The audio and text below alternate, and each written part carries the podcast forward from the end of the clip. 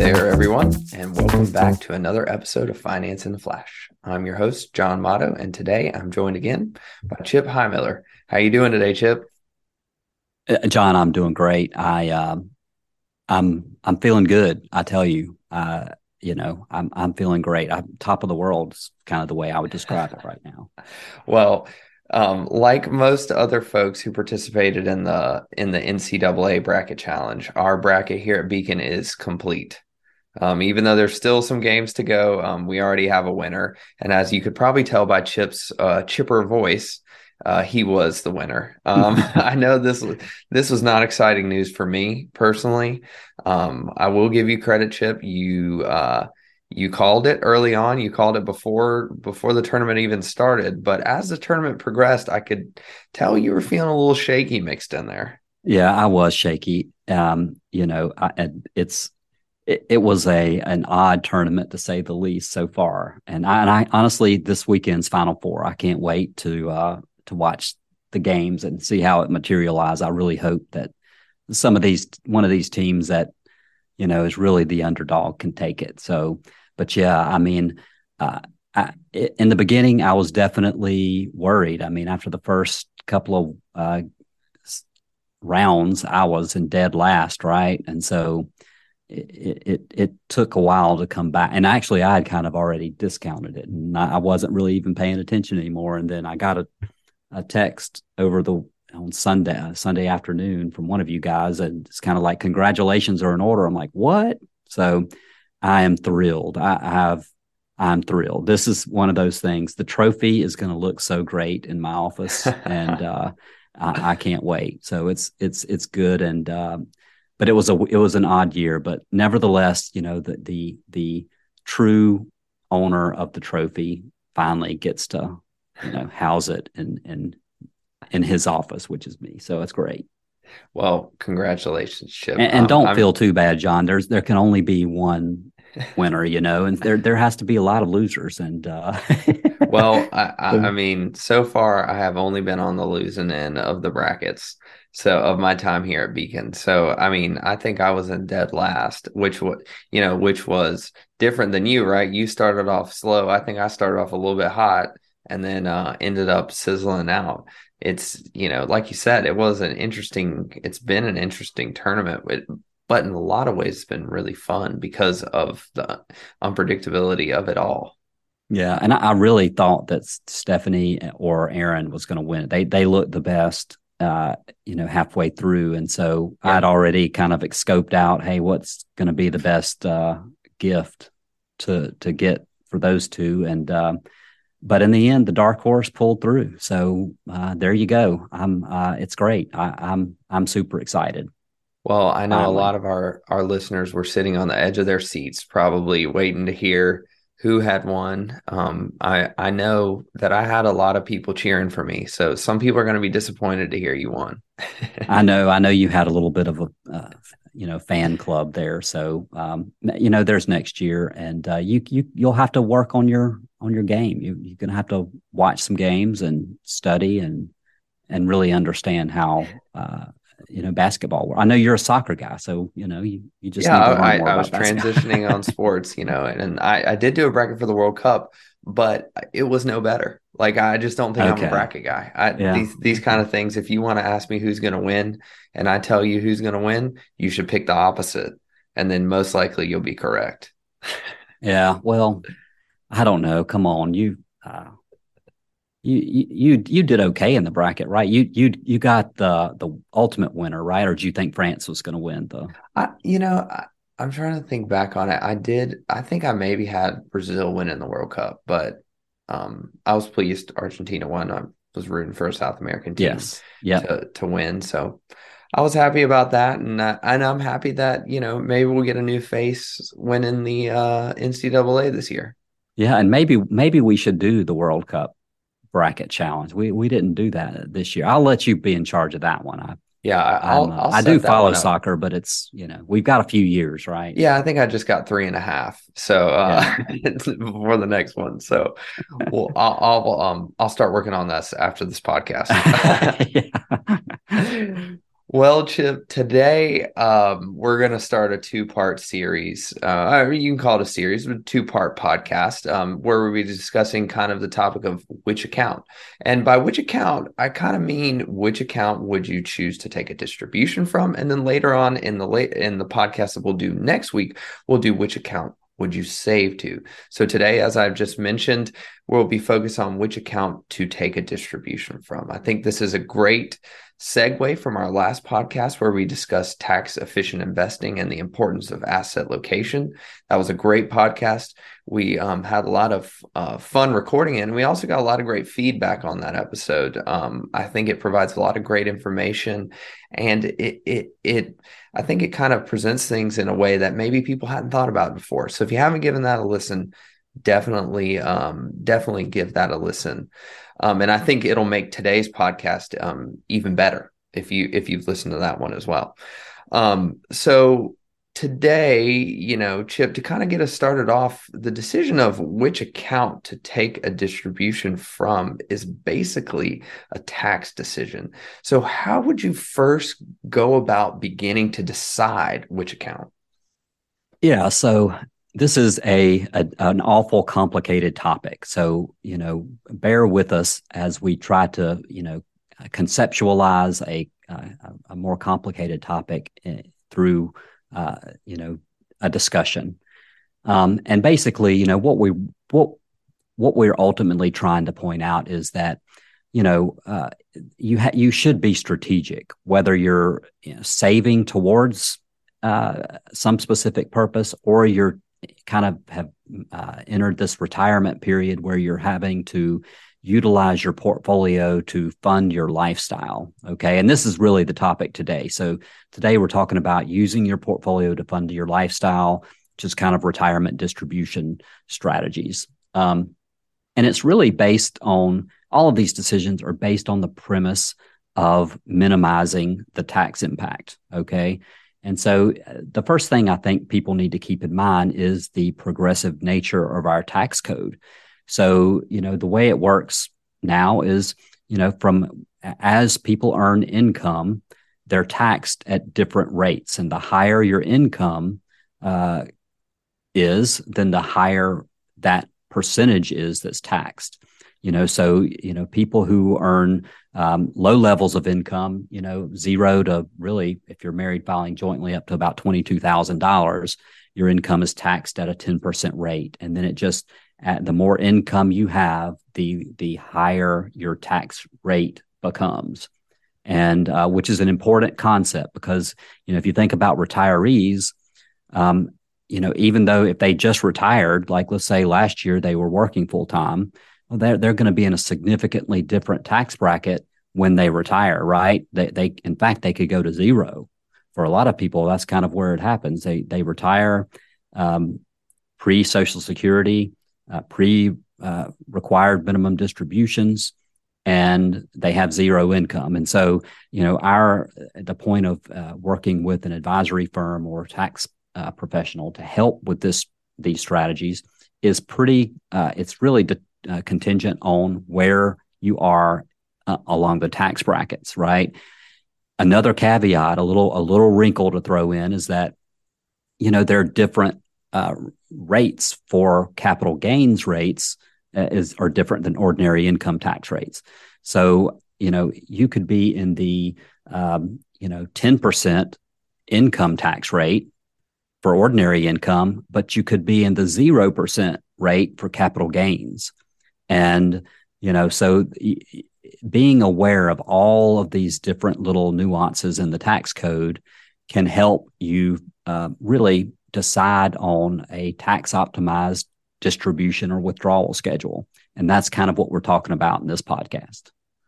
Yeah, but I think you highlighted something really, really important and something I think that people maybe haven't thought about or don't think about until we kind of bring it up. It's like this is a strategy. You know, we're taking in all these different, you know, factors and things and making a strategy that's customized to the each individual client um, about how to best optimize these distributions. Yeah, and and that strategy can change each and every year.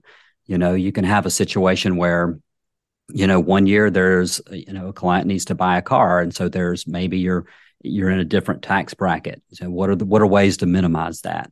And um, it's it's a very important uh, decision, and really makes uh, a large difference over the course of many years. And so, and that's it's the power of compounding is really what we're talking about. We're trying to minimize the tax and and the longer you you do that in a tax you know make distributions in a tax optimized way the power of compounding really uh, makes a difference in you know really a person's total asset base yeah, and those who've listened for a while know that me and Chip love talking about the power of compounding. Mm-hmm. Um, but Chip, you you mentioned something a little bit earlier. We talked about the the the tax basically of, of capital gains versus ordinary income. But last week we kind of discussed um, the tax implications of taking a withdrawal from each of the accounts, right? So in, in the case of our clients, a lot of our clients have three accounts: brokerage account, um, an IRA, and a Roth IRA. Can you give our listeners maybe a brief overview of some of the tax implications of taking a withdrawal from those accounts? Yeah, so I'll start with the Roth IRA first because I think that's the easiest. So the Roth IRA is 100% tax exempt. There is never a situation, uh, as long as you're taking qualified distributions uh, from a Roth IRA, that it would be taxed. Uh, and so, you know, basically for people who are above the age of 59 and a half, you know, there's, you don't have to worry about any kind of income tax from that account. Um, for an IRA or a 401k, every dollar that comes out of that account now it comes it once it, it has to come out of the account now, not making investment changes or anything like that. If, if you're withdrawing money from an IRA or 401k plan, money that comes out of those accounts are taxed to you as ordinary income on a dollar for dollar for basis. So it's just like receiving a W 2 income. Okay. For a personal brokerage account, it's a little bit, uh, this is a little bit tricky because you know, there are several different things that happen in a personal brokerage account. One is uh, capital gains. So as you sell an investment at a profit, uh, it's taxed at capital gains tax rates. Okay, so that's different than ordinary income tax rates, and it's and it's lower. But inside that personal brokerage account, and kind of we hit on this in the last uh, podcast, we're talking about you know there there could be other things that happen inside the personal brokerage account you know interest income dividend income uh, eh, both qualified and non-qualified dividends. So in every there's different tax rates within the context of a personal brokerage account. So for the purposes of t- today we're just going to kind of think of, think through capital gains. So you've you've invested a personal brokerage account you've uh, in a various uh, very tax efficient investments and they all have capital gains, you know, unrealized gains. And so, you know, whenever we're thinking about taking distributions from a personal brokerage account, the biggest concern for the purposes of this podcast today is capital gains taxes. And that's something that we, you know, you can, can uh, somewhat control there. So you can decide how much to withdraw from each account, right? So if someone says, Hey, I need you know, $5,000 a month to be distributed from my portfolio to fund my living expenses. They really don't care which account. They don't care which account it comes from. Uh, they just want the money. And so then we behind the scenes figure out, hey, you know, wh- how much do we want to realize in ordinary income taxes? How much do we want to uh, realize in capital gains taxes? And, and how much should we possibly realize with no taxes in the the case of the Roth IRA. So um, it's compiling those three different accounts, each with different tax attributes, and figuring out a, an optimized withdrawal strategy that's custom to the client. Yeah, and it's it's important to kind of understand those tax implications as you know the building blocks of of of how to decide how to make that strategy. So you know, Chip, we kind of talked about this a little bit. You know, you mentioned RMD. So we, you know, for the purposes of this podcast, you know, we mentioned a lot of factors, but really we think about it in two kind of phases about when about deciding um, which account to withdraw from. So we're thinking about it in the in the phase of one before the RMD age, the requirement min, the required minimum distribution age, which is currently 72 based on current tax laws, is scheduled to go up to 73 and um, um, maybe even beyond that. Um, and then we think about it after the RMD age. Um, so how did so Chip? How does one go about deciding on which account to distribute to take a distribution from before the required minimum distribution age? So this is a very important concept to think about.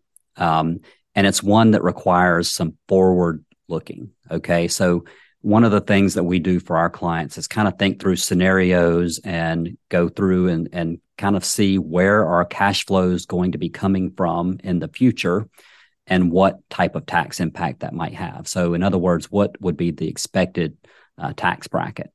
And so, you know, when we think about, um, you know, which account it's going to come from, then you have to be you have to look at where a client is now, but then you also have to look at, you know, where they might be in the future because, you know, I, I would rather pay kind of a consistent tax rate over time as opposed to, you know, one year it's you're in the 0% bracket, you're not paying any taxes.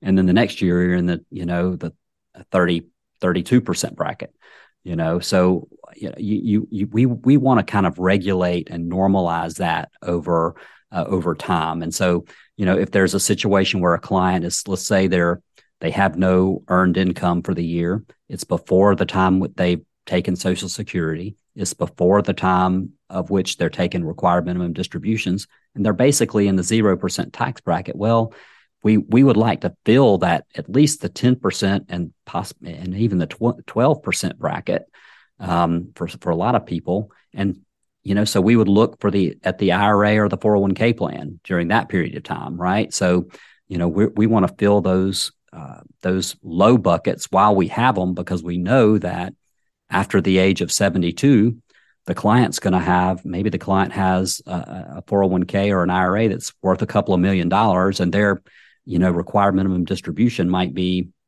you know $80000 they're immediately in the one of the higher tax brackets and so you know, we kind of want to look at where we expect the client will be over time in order to determine, you know, which accounts are appropriate now uh, to pull from and how much tax uh, we we choose to trigger. And Chip, how might that change after the required required minimum distribution age? Yeah, so after the required minimum distribution age, you know, most people are in already are in a, a higher bracket. You know they at least have this baseline of income that's taxed right? And so you my expectation is that okay well if you need more than the required minimum distribution then you're probably going to be uh, you know you're going to need to take money from uh, well maybe maybe the personal brokerage account maybe the roth ira um, or maybe you just pull more money from the 401k plan. It just depends on what's going on in your life you know in certain years it's better to pull from um, you know, a personal brokerage account, right? So let's say you have uh, a large amount of medical expenses one year. Well, the more you pull out of the IRA to cover medical expenses, the low, the less likely that you can deduct those medical expenses, right? Because that's that deductibility of medical expenses is based on how much income you have. And, and so, you know, we might want to, we might look ahead and say, oh, well, if we pull more from the personal brokerage account to pay for these medical expenses, then the medical expenses become deductible and we've saved the client um, tax there you know? And so it's just being very careful and diligent and looking over where a client is in their life in order to give advice in this area. It's very uh, it's very technical honestly yeah, it's it's very very intricate, and it's important to have somebody on your team that's that's kind of looking at all these different factors and can help you make decisions like this.